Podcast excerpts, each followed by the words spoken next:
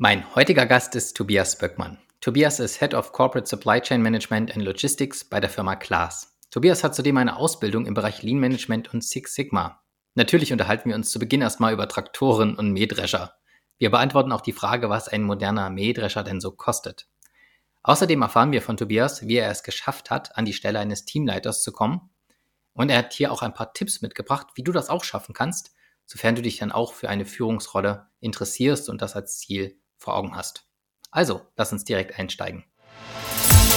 Erstmal zählt auf jeden Fall der Faktor zur richtigen Zeit am richtigen Ort, denn die Stellen sind halt nicht immer da, wo man jetzt gerade möchte. Grundsätzlich habe ich, habe ich eigentlich immer es offen kommuniziert. Herzlich willkommen bei Heldengeschichten, der Podcast mit Learnings und wertvollen Tipps anderer Ingenieurshelden für die Beschleunigung deiner Karriere. Sponsor der heutigen Folge ist die Ferchau GmbH in Braunschweig. Bist du bereit für das nächste Karrierelevel? Ferchau sucht dich als Macher, Mitdenker und Innovator. Gestalte gemeinsam mit Ferchau die technologische Zukunft und entwickle die Innovationen von morgen. Bei Ferchau findest du vielseitige Aufgaben und langfristige Entwicklungsperspektiven in allen Branchen und Technologien. Tobias, schön, dass du hier bist. Hallo Thomas, ja, danke, dass ich dabei sein darf. Tobias, bevor wir nochmal genauer auf deine Rolle bei der Firma Klaas eingehen, bei der du arbeitest, habe ich dich im Vorfeld gebeten, ein Getränk mitzubringen zum Podcast. Welches Getränk steht denn heute vor dir? Was hast du mitgebracht? Hier steht gerade eine alkoholfreie Flasche Bier, da ich einfach gerne Bier trinke, auch unter der Woche, dann aber alkoholfrei und am Wochenende aber dann auch gerne mit Dampf, Dampf, sag ich mal. mit Dampf, okay. Das ist quasi dein, dein Kompromiss, ja, der alltagstaugliche Kompromiss für unter der Woche. Genau, richtig. Okay, ist das ein normales Pilz oder ist das so ein äh, alkoholfreies Hefe, wie man es im Sommer gerne trinkt? Das ist jetzt ein normales Pilz, aber tatsächlich nach dem Joggen äh, trinke ich auch gerne ein alkoholfreies Weizen. Ah ja, der Klassiker, sehr schön. Okay, aber jetzt nun zu dir und deinem Job. Erzähl noch mal kurz für unsere Zuhörer und Zuhörerinnen, wer bist du eigentlich und was machst du genau? Ja, also ich bin 38 Jahre alt und wohne mit meiner Frau in Lippstadt.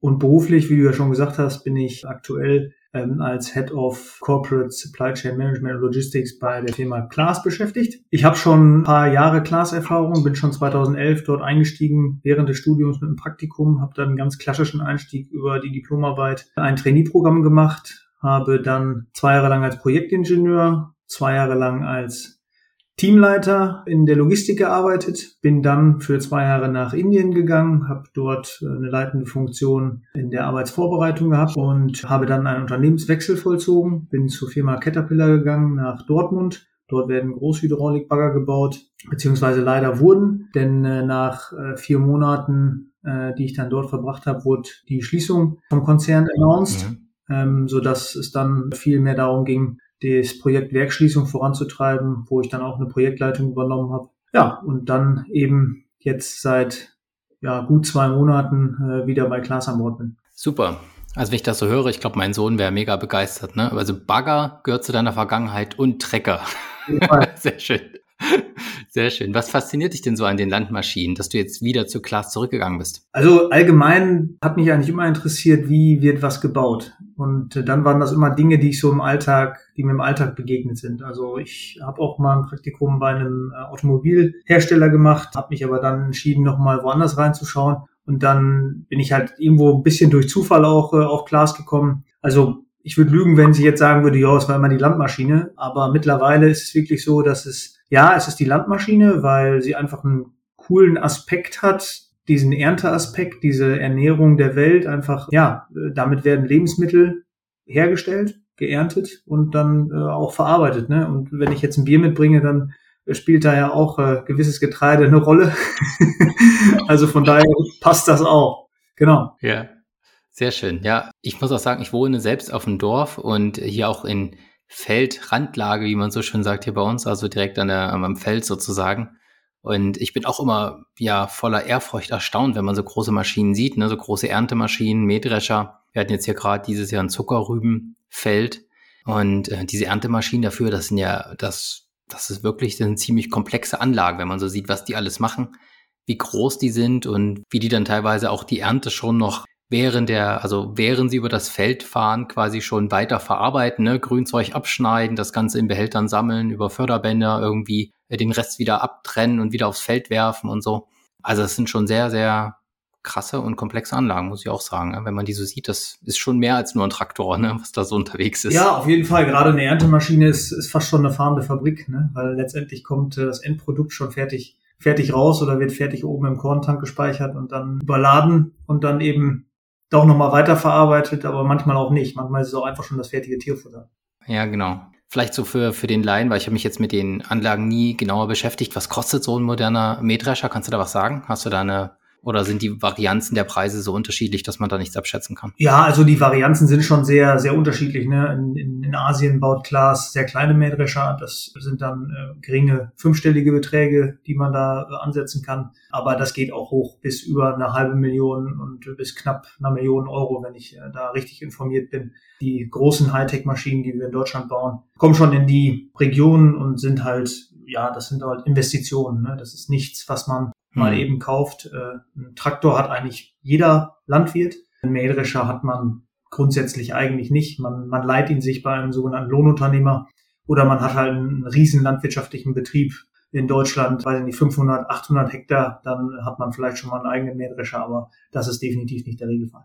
Ja, das sind so die Größenordnungen, die ich jetzt auch so gefühlt geschätzt hätte. Wenn mich jetzt einer gefragt hätte, Mensch, was kostet ein Mähdrescher? hätte ich wahrscheinlich auch gesagt, ja, ein paar hunderttausend Euro, ne? schon von der Größe und der Komplexität und den Dimensionen, die so eine Anlage hat. Ne? Und auch, es wird jetzt nicht in den Stückzahlen wie im restlichen Automotive-Bereich hergestellt. Also ja, kann man sich das gut vorstellen. Genau. Tobias, du hast sowohl im Lean-Management als auch im Six Sigma Erfahrung. Hast du da auch ein Black Belt gemacht? Und meine Frage dazu wäre, passen diese Inhalte eigentlich nur auf die reine Produktionsumgebung oder hast du im Rahmen dieser Ausbildungen auch Dinge gelernt, die du ja für allgemeingültig hältst? Ja, also es kommt, ja, es kommt aus dem Produktionsumfeld, aber ich würde definitiv sagen, dass man das in diversen äh, beruflichen, aber auch privaten Aspekten anwenden kann. Ne? Also zum Beispiel so ein Stichwort, eine gute Fehlerkultur zu haben. Also sich Fehler einzugestehen, dann zu fragen, okay, wie kam dieser Fehler zustande? Ne? Da gibt es so einen Aspekt wie Go See, äh, schaust dir vor Ort an, um zu verstehen, was da passiert ist. Oder eine Five-Why-Analyse, also frag dich fünfmal, warum ist das passiert und dann bekommst du die richtige Root Cause und kannst damit halt definieren, wie stelle ich den Fehler ab. Und das finde ich, äh, finde ich ultra wichtig. Und das kann man wirklich sowohl privat als auch in sämtlichen beruflichen Aspekten, glaube ich, anwenden. Ja, oder dann schlanke, schlanke, effiziente Prozesse, was ja im Prinzip Lean bedeutet, glaube ich, kann man auch überall anwenden. Also ich würde es äh, jetzt nicht mehr zentral in der Produktion sehen. Deswegen sagt man ja auch heutzutage oft, es ist kein Produktionssystem mehr, sondern es ist ein Exzellenzsystem, was man da aufbaut in einer Firma. Also das Lean Management bei Class ist auf jeden Fall ein Class Excellence System und nicht mehr ein Class Produktionssystem. Mhm. Ja, das kann ich gut nachvollziehen, habe ich auch so erlebt in meiner, meiner Vergangenheit im Konzern. Bei dem 5Y übrigens könnte mein Sohn ebenfalls gut unterstützen. Der macht das nämlich auch ganz wunderbar. da habe ich noch nie drüber nachgedacht. Kinder machen das ja automatisch. ja, genau. Also wenn ihr mal einen Consultant braucht, ja, dann kann ich euch meinen Sohn mal zur Seite stellen. Ja, der macht das auch mehr als fünfmal, wenn es sein muss. das glaube ich. Äh, Tobias, du hast so ganz locker flockig erzählt, ja, da hast du da angefangen und ja, dann warst du auch recht schnell Teamleiter. Und das war jetzt einfach so beiläufig erwähnt. Aber ähm, das musst du mir jetzt schon nochmal erklären. Wie bist du denn erstmalig in die Führungsrolle gekommen? Es wird jetzt nicht jeder Teamleiter und gerade wenn man die Führungserfahrung noch nicht nachweisen kann, ist das ja auch nicht einfach, oder? Nee, da hast du vollkommen recht. Also erstmal zählt auf jeden Fall der Faktor zur richtigen Zeit am richtigen Ort, denn die Stellen sind halt nicht immer da, wo man jetzt gerade möchte. Grundsätzlich habe ich, habe ich eigentlich immer es offen kommuniziert, dass ich mehr Verantwortung übernehmen möchte, weil ich einfach die Lust darauf verspürt habe, Verantwortung zu übernehmen.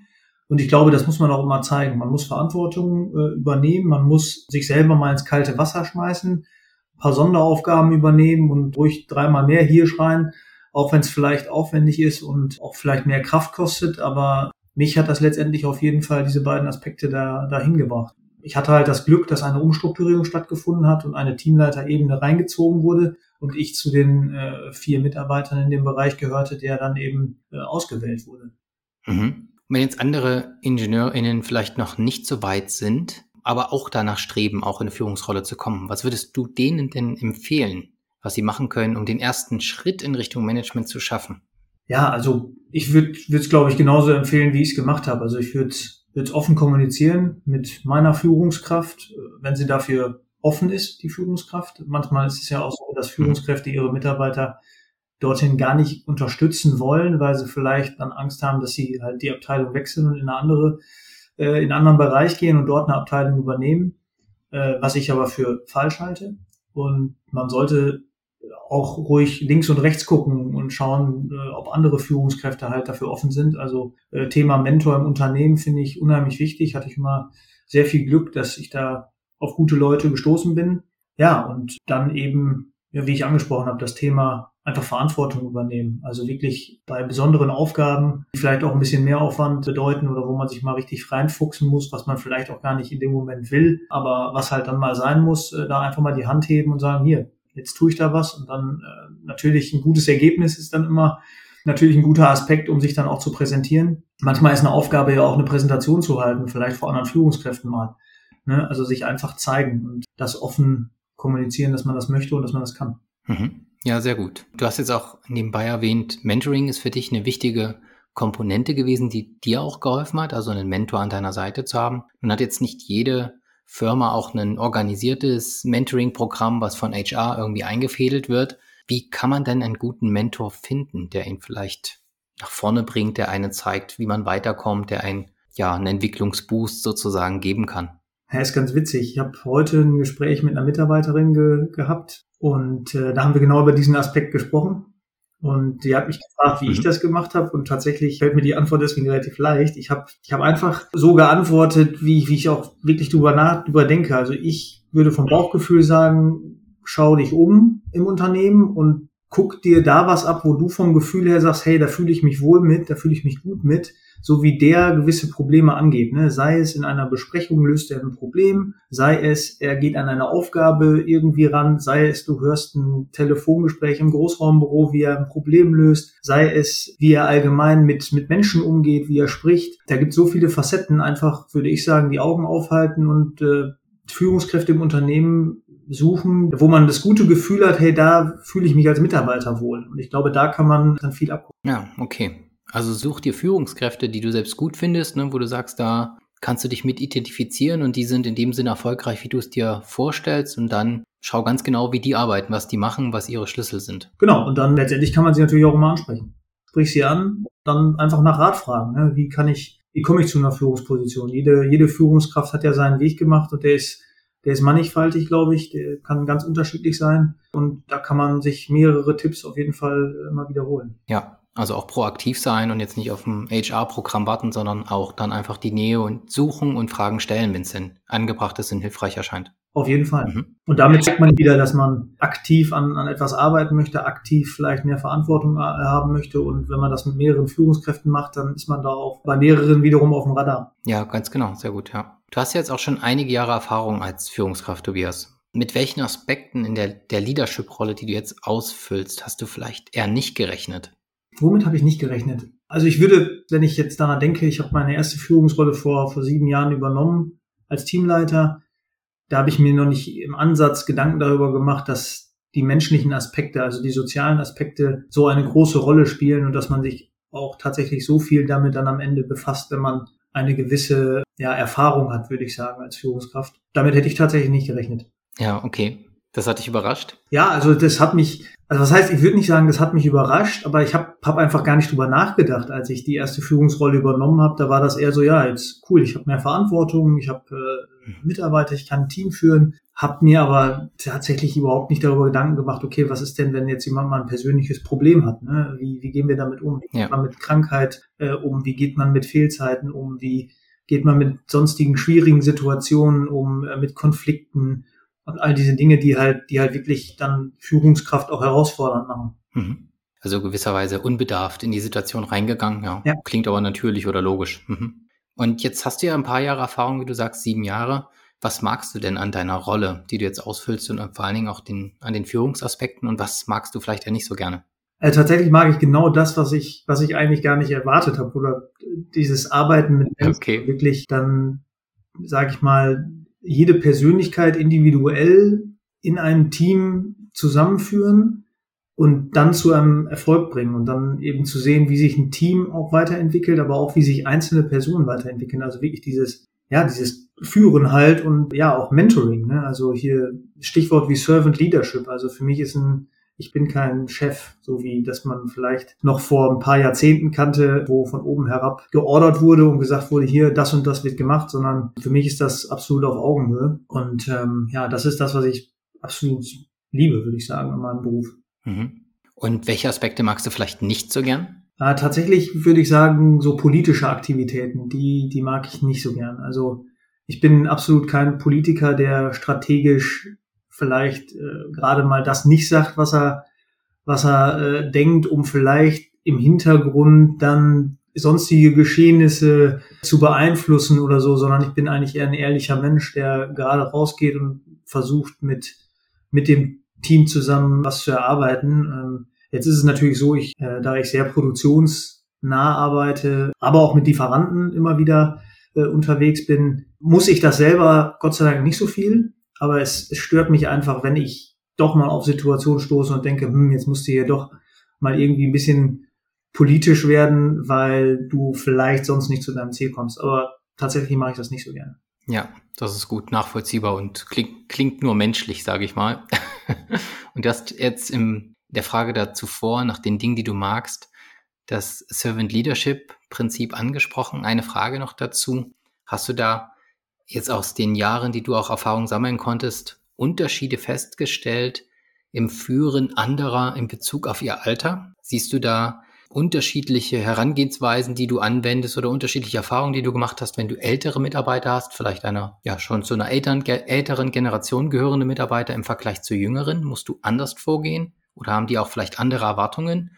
Oder war das bei dir das Alter sozusagen irrelevant? Nee, also ich glaube, oder es macht schon einen großen Unterschied, ähm, ob man sehr junge Leute führt oder eben ältere Menschen führt, ähm, weil äh, das ist ein, ich glaube, das ist ein menschlicher Faktor, den wir, den wir alle irgendwo haben, dass wir, je älter wir werden, äh, uns schwieriger tun mit Veränderungen. Ich glaube, das, mhm. das kennt jeder, jede ältere Person und vielleicht auch jüngere, die das schon gemerkt haben und sagen, naja, tue ich mir jetzt nicht so leicht, wenn ich hier wieder alles umschmeißen muss. Und der Aspekt, dass ich vielleicht jünger bin als mein Mitarbeiter, ist natürlich auch immer ein Thema, wo schwierig werden kann, wenn man sich dann ja im Anführungsstrichen durchsetzen muss. Ne? Und da versuche ich es immer mit einer sauberen Argumentation und vielleicht auch einfach eine, eine Situation zu erzeugen, wo der Mitarbeiter einfach die Chance hat, auch zu erklären, warum er es denn nicht machen möchte. Dass man darüber dann vielleicht auch auf den, auf den Weg kommt, wo man hin will. Ne? Also man muss ja verstehen, warum ein Mensch das jetzt gerade so nicht möchte, wie ich mir das vorstelle.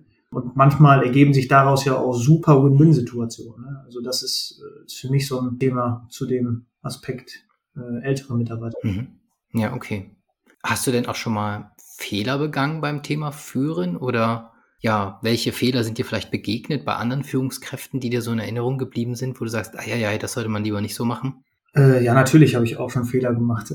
Fehler äh, bleiben nicht aus und ich ein Typ, der Fehler eigentlich auch mag, weil er weiß, okay, da kann ich wiederum an mir arbeiten und was, was daraus lernen. Wenn ich jetzt zurückblicke, was mir so spontan einfällt, ist, glaube ich, zum Anfang der, der ersten Führungsrolle war ich, glaube ich, nicht so strukturiert, wie ich heute bin.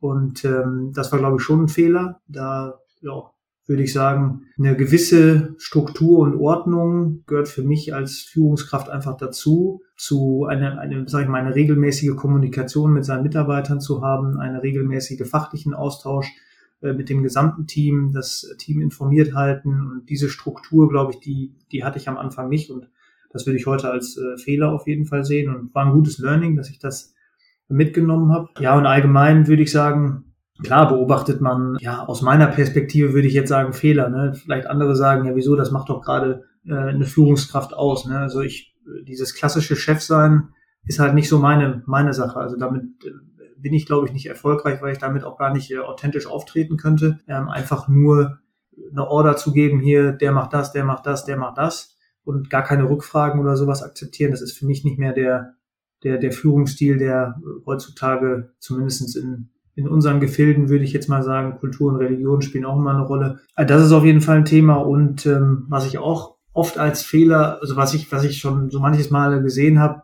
ist, dass eine, eine Fachkraft zur Führungskraft gemacht wird und diese Rolle aber gar nicht einnimmt. Ist weiterhin Fachkraft auf dem Papier, aber Führungskraft und, und lebt es gar nicht und kann es, glaube ich, auch gar nicht leben, weil es gar nicht seine, seine Art ist. Da ist dann der Fehler aber nicht bei der Person, würde ich sagen, sondern es ist dann der Fehler der Person, die diese Person eben an diese Stelle gesetzt hat. Klar, der Klassiker, ne, dass halt die besten Experten zur Führungskraft werden, was sie aber nicht automatisch zur Führungskraft macht, ne, genau. sondern sie sind halt technische Experten in erster Linie. Ne? Ja, richtig. Ja, was ich in dem Zusammenhang auch immer schwierig finde, ist dann das Zurückgehen in Reihe und Glied. Ne? Also angenommen, dieser Fehler wird bemerkt, sowohl von der Führungskraft darüber als auch von der beförderten Führungskraft, die jetzt offensichtlich mit der Rolle überfordert ist oder sich unwohl fühlt, dann ist der Schritt zurück oft der, der auch schwierig ist, ne? weil das ist so im System gar nicht vorgesehen. Das finde ich dann immer knifflig, sage ich mal. Ja, ich glaube, das ist ein, also ich habe es noch nicht erlebt. Ich glaube, das ist ein Schritt, den meiden auch die meisten, weil sie sich ja dann eingestehen müssten, oh, ich habe da einen Fehler gemacht. Ja. Und da tun sich, sich leider noch viele Führungskräfte, glaube ich, schwer mit. Schade eigentlich, oder? Ich meine, ich finde, es sollte auch natürlich sein, so einen Schritt zurück machen zu dürfen, ohne Gesichtsverlust und ohne Scham oder ohne das Gefühl, dass der Selbstwert davon betroffen sein müsste. Ja, bin ich hundertprozentig deiner Meinung. Gut, wenn wir jetzt deine Fehler so hören oder du so reflektierst, wenn wir jetzt mal eine Zeitreise machen würden, ne? du sagst, du bist 38, also spuren wir die Zeit mal zurück ins Jahr 2004 und begegnen den 20-jährigen Tobias. Er ist jung und unvernünftig, die Welt gehört ihm. Was würdest du ihm denn gern mit auf den Weg geben? er trinkt wahrscheinlich am Abend noch kein alkoholfreies Bier, sondern, ja, genau. sondern alkoholisches Bier. ja, wahrscheinlich, das will ich ihm auf jeden Fall sagen. Nein.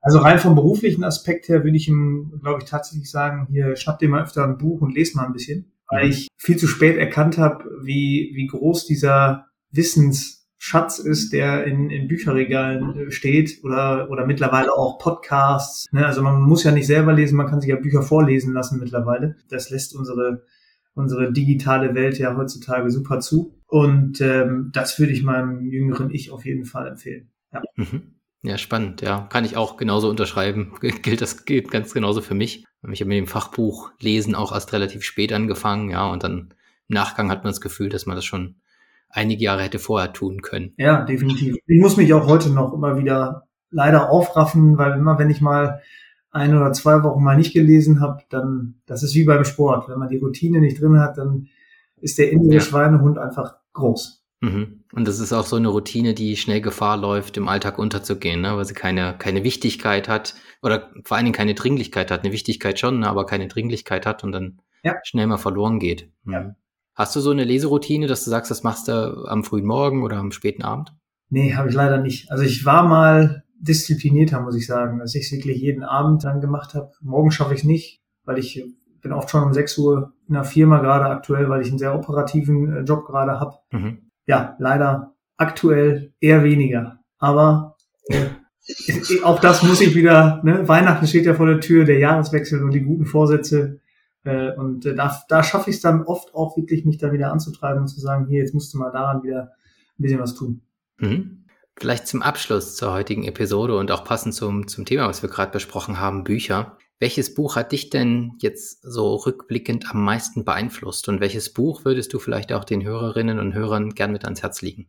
Also ich würde die, würd die Wortwahl mal anders nehmen. Also beeinflusst, ähm, also ich würde sagen, es gibt ein Buch, das hat mich irgendwie einfach vom, vom Gesamtumfang inspiriert, sage ich mal so. Ne? Mhm. Buch heißt äh, Das Ziel, da geht es um Prozessoptimierung und das ist im Prinzip ein Roman über Prozessorientierung. Also in der, in dem Roman wird ein Werksleiter oder ist die Hauptrolle ein Werksleiter, der ein Ultimatum von seinem Konzern bekommt, dass er in den nächsten drei Monaten da den Turnaround schaffen muss. Und wenn er das nicht schafft, ja, dann wird das Werk geschlossen. Und dazu kommen natürlich dann auch immer noch private Schwierigkeiten, die er hat und wie er sich da so durchwurschtelt. War eine ganz interessante äh, Story auf jeden Fall, die so ein bisschen mitfiebernd war, aber auch sehr lehrreich. Also man wirklich äh, Lehrbuch im Roman verpackt. Und dieses, diese, diese Kombination habe ich wirklich sehr gemocht. Das, das hat mich sehr dazu getrieben, dass ich das Buch wirklich äh, aufgefressen habe. Ja. Auch dann eine gewisse Spannung. Man möchte wissen, wie geht's weiter. Und wenn ich manchmal ein Sachbuch lese, denke ich so, ah, ah jetzt die, die nächste sachliche Ding und das nächste sachliche Ding und das nächste sachliche Ding. Manchmal sind ja Emotionen auch ganz schön, ein bisschen Spannung reingebracht. Und das äh, muss ich wirklich sagen, tolles Buch. Das klingt wirklich super. Danke für den Tipp, Tobias. Und das ist ja auch didaktisch echt clever. Ne? Also eine, eine Storyline, drumherum zu spinnen, um, um den fachlichen Inhalt, den man vermitteln will. Ich habe das auch mal erlebt bei einem Buch von Stefan Mehrath. Der Weg zum erfolgreichen Unternehmer heißt das, glaube ich. Bin mir jetzt nicht ganz sicher bei dem Titel. Und das ist so ähnlich. Da geht es auch drum, wie einen, ja, wie quasi im Dialog zwischen einem Unternehmensberater und einem Unternehmer, der so ein bisschen im Struggling ist, ne, mit seinem eigenen Unternehmen, er so aus seiner Krise herausgeführt wird mit verschiedenen Tools und Techniken des Unternehmertums und ist aber auch in dieser Dialogform belletristisch aufgearbeitet, so dass man einfach das Gefühl hat, einen, ja, ich sag mal, Anführungszeichen, einen Film zu schauen, also eine Story zu erleben. Und auch in gleicher Weise, wie du es beschreibst, sehr lehrreich und unterhaltsam zugleich. Habe ich tatsächlich auch gelesen. Ja? Ja. Okay. Dann kannst du das ja wahrscheinlich bestätigen. Das ist auch so ja, geschrieben, ne? Kann ich auch nur weiterempfehlen. Super Buch. Ja. Okay, super. Ich danke dir, Tobias. Die Zeit ist schon wieder rum. Schön, dass du da warst und hat mir echt Spaß gemacht mit dir heute. Ja, vielen Dank. Äh, hat mir auch sehr viel Spaß gemacht und ja, bis bald mal. Dankeschön. Super, dass du eingeschaltet hast und bis jetzt dabei warst. Wenn du etwas für dich mitnehmen konntest, dann klick doch gleich auf Abonnieren, damit du keine Folge mehr verpasst. Empfehle den Podcast auch gern deinen Freunden und Kollegen weiter. Noch mehr Tipps für deine Karriere findest du übrigens auf meiner Webseite www.ingenieurshelden.de. Schau gerne mal vorbei. Bis zum nächsten Mal, dein Thomas.